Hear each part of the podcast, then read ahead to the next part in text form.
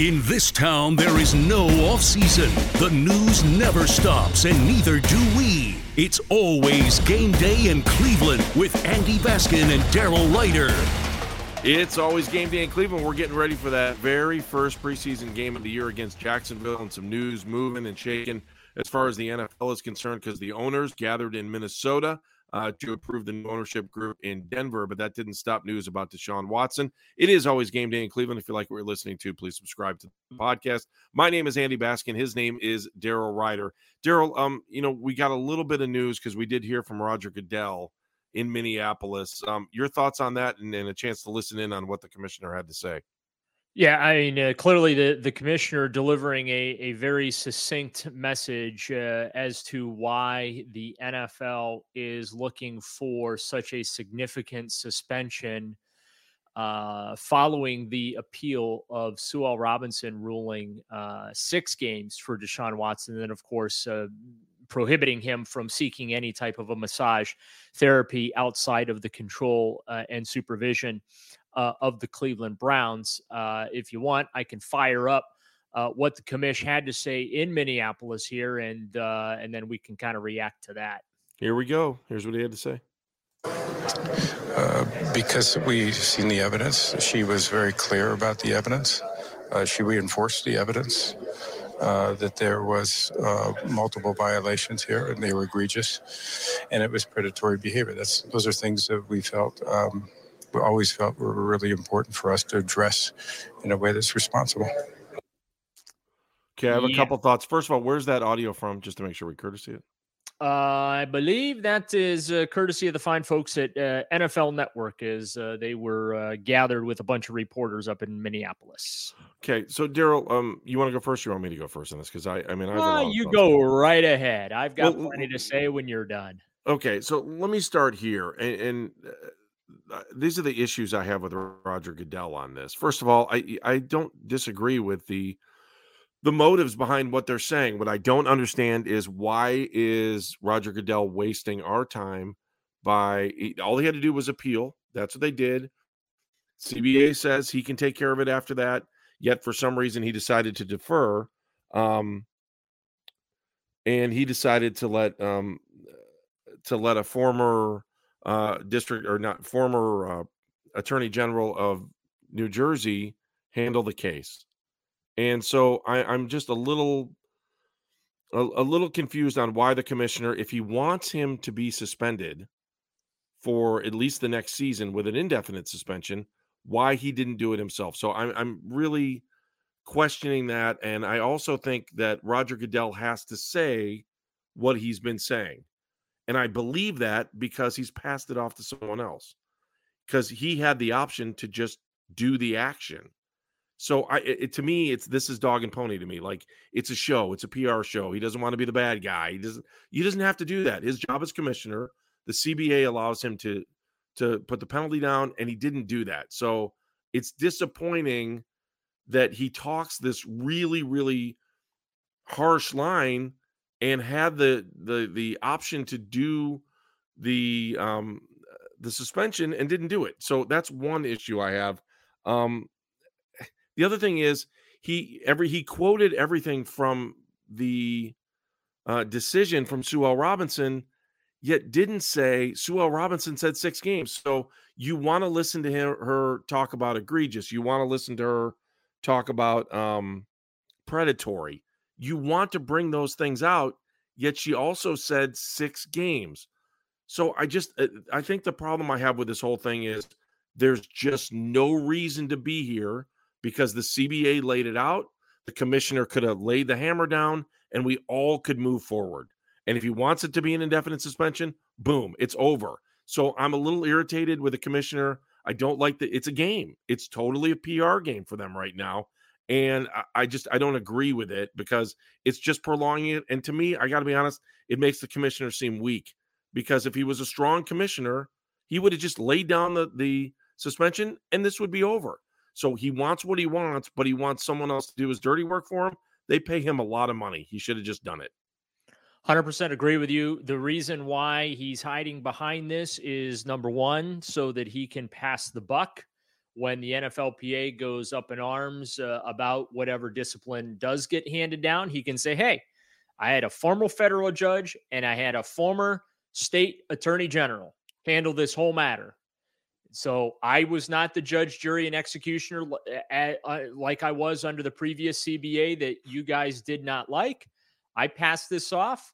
Vacate. This was done within the process of the collective bargaining agreement, and so those people with their legal ex- expertise and background reviewed all the facts of the case, and ultimately they decided, or at least uh, Harvey here, Peter Harvey, decided to uh, fall on the side of the National Football League and the commissioner's office and drop the heavy suspension. My contention with all this, Andy, and I, I think that was interesting. The NFL, and, and this is what I think fans need to understand about this situation. The NFL does not view this as one violation. Mm-hmm. Now, Sue L. Robinson put in the report that he's a first time offender, but that's not how the NFL views this. They view him as a multiple offender. That's why the commissioner broke out the word predatory, which is a word that was used by Sue L. Robinson in her report as well.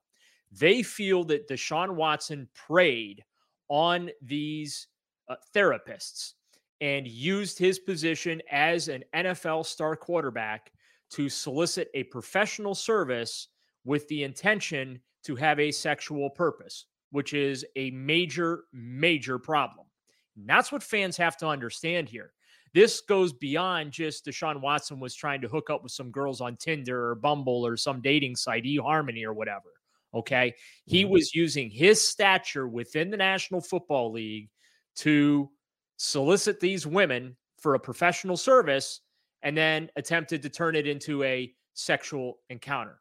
You're and saying, that, and, and, and essentially, and this is the and th- this is the irrit- this is this is where I can understand where the commissioner would be upset. Okay, one, he was using the shield, correct, to to do what he was doing. That's what you just explained. Two, it sounds to me like he, uh, where the commissioner, you know, and this was said to us um, from Mike Florio that Deshaun lied to the commissioner. That's how the commissioner feels. So that's not a good thing for Deshaun. If he believes the commissioner lied to him, again, um, or you or Deshaun lied to the commissioner. You're yeah, Deshaun lied yeah. to the commissioner. Sorry if I came out wrong. Uh, it, you know, it, it's like um, Florio brought up other examples of people who would have been in trouble, but they were completely 100 percent honest, and they came clean with the commissioner, and the penalty wasn't. There was a penalty, but and it wasn't also, as bad. Right, and there's also a complete lack of contrition of any kind from Deshaun Watson. Yeah, that doesn't help any either. She, yeah, so she, because again, this was not a legal process. So Deshaun could have privately been 100% forthright. He could have been contrite in private and it would have stayed private. The only stuff that has become public about this process has basically been timetables and what each side was looking for, right? Right. Right. That's the only stuff that's become public.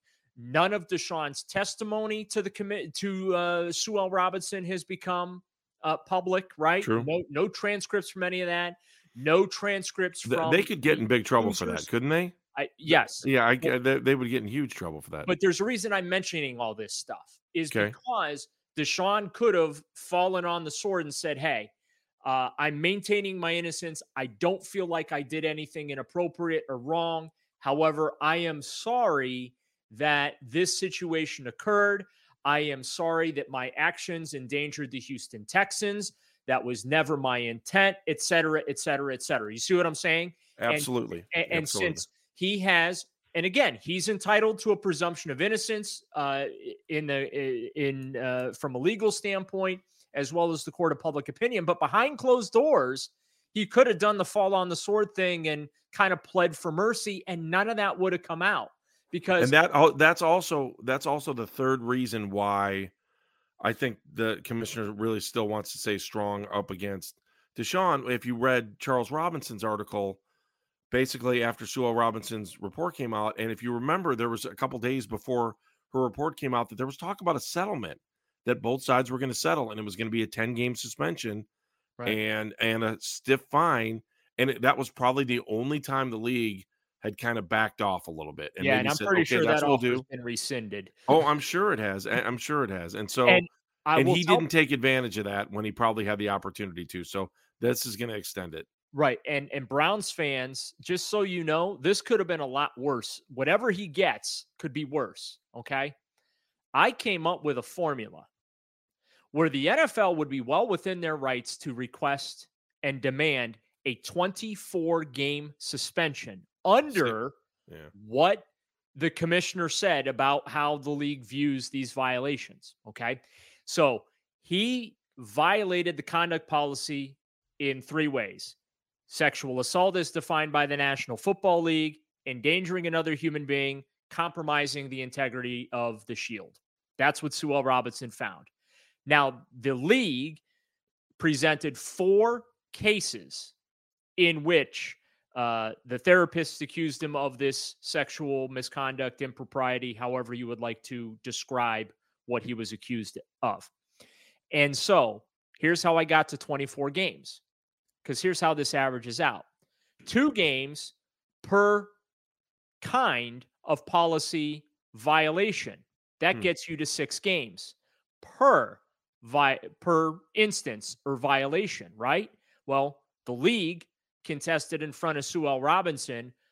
He did it at least four times. Six times four equals 24. So the NFL really, if they wanted to absolutely stick it to Deshaun Watson and the Cleveland Browns, and this, I think, part of the reason why they originally asked for the indefinite suspension with a minimum of a year, and now it seems like they're willing to settle. And I use the term settle loosely.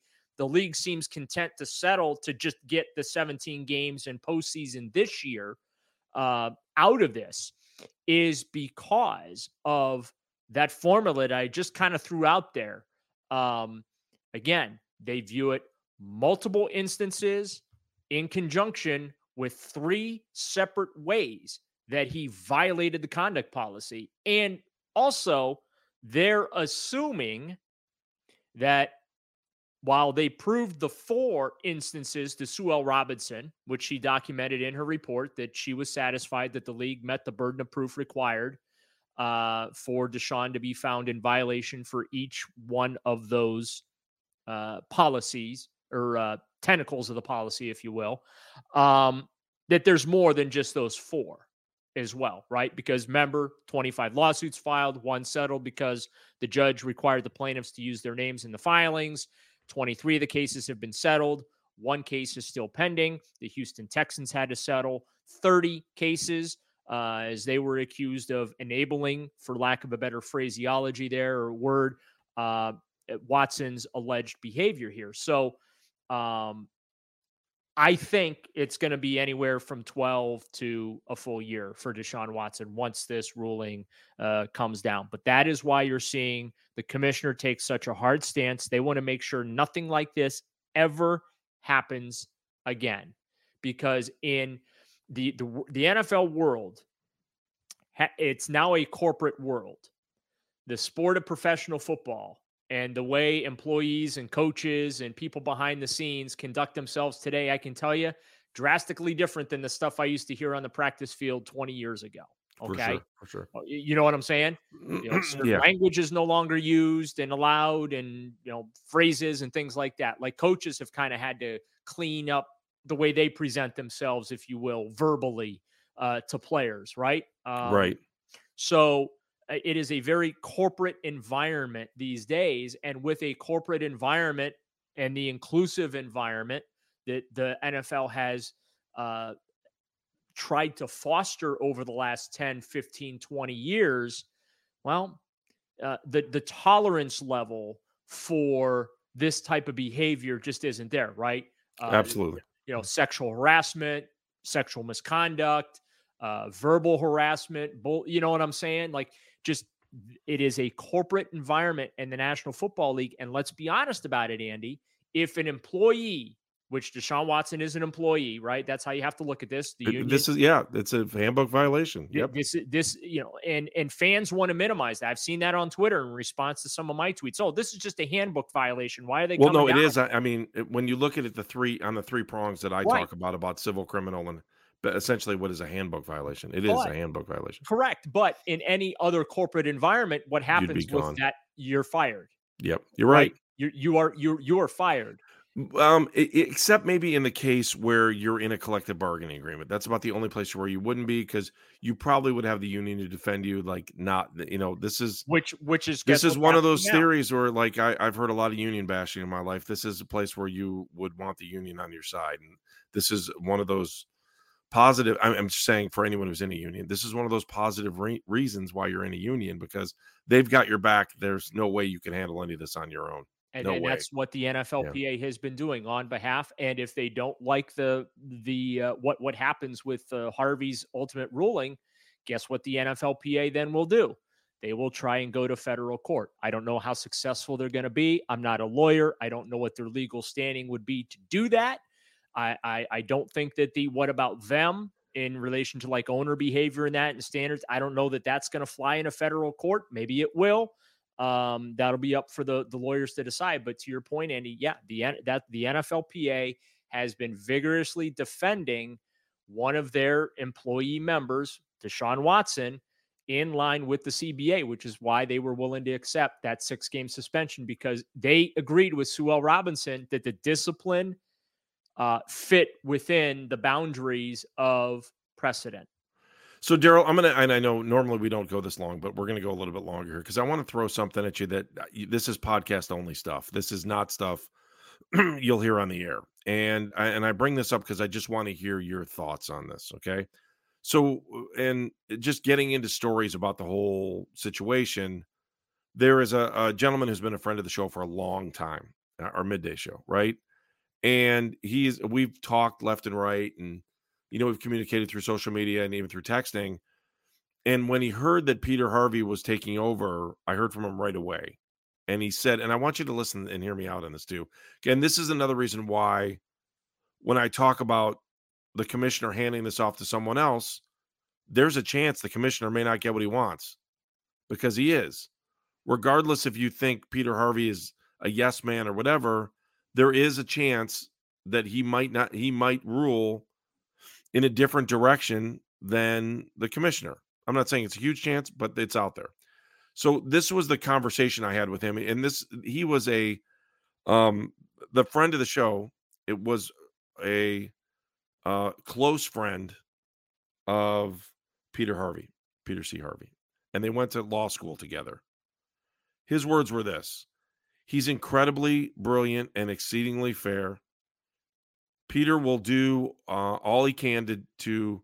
He said that he thought Peter would concur with Judge Robinson. He respects the precedent and the due process. Um, the NFL PR machine can now blame Judge Robinson and Peter while they're saying they really wanted to slam Deshaun. And I, this is part of my theory too. Um, he thought that the, he probably isn't going to do the full ban and that Peter likely would fine him and impose a mandatory uh, mandatory counseling based on what's going on, and that um, just to, to kind of sum it up, he said if Peter gives a season long suspension, he would be eradicating the very policy that he helped draft and implement. It's just a different perspective than I've heard. And I thought it was interesting. And it also goes back to the thought that because the commissioner handed it off, the commissioner may not get everything that he wants. And maybe he doesn't in some ways. It's a possibility. and that's why I presented the mathematical formula to you to justify the the e- the the long suspension because the NFL views it not as one violation. They feel that they presented four separate instances in which Deshaun Watson violated the policy three different ways. And so that's the that's the reason for their appeal. 12, to try yep. to get more based on that. 12 violations in total times two games per violation, you get 24. And they're not asking specifically for 24. They were asking for one year minimum of an indefinite suspension. Basically, they didn't they didn't want they don't want him to play this year. They want him to go through, like you were talking about, treatment or counseling or whatever Uh, and uh, my understanding is that uh, that is not something that Watson has shown a lot of interest in. Um, and uh, that's why I, I, think that the furthest Sue L. Robinson was willing to step outside of the collective bargaining agreement is when she laid out that part where she, all massages had to be coordinated and uh, supervised by the Cleveland Browns. Um, so that, that, that's just I, I think where we are at, and just I hear you. It, it's yeah. it's a waiting game, and uh, just like I kept saying with Sue L. Robinson's ruling, well, Peter Harvey's not on anyone's time but his own, and he will let us know what he decides when he is darn good and ready to do so. The latest from training camp that's coming up next on It's Always Game Day in Cleveland. We'll talk about the injury bug too, because it hasn't been helpful. If you like what you're listening to, subscribe to the podcast. He's Daryl Ruiter. I'm Andy Baskin. Back after this.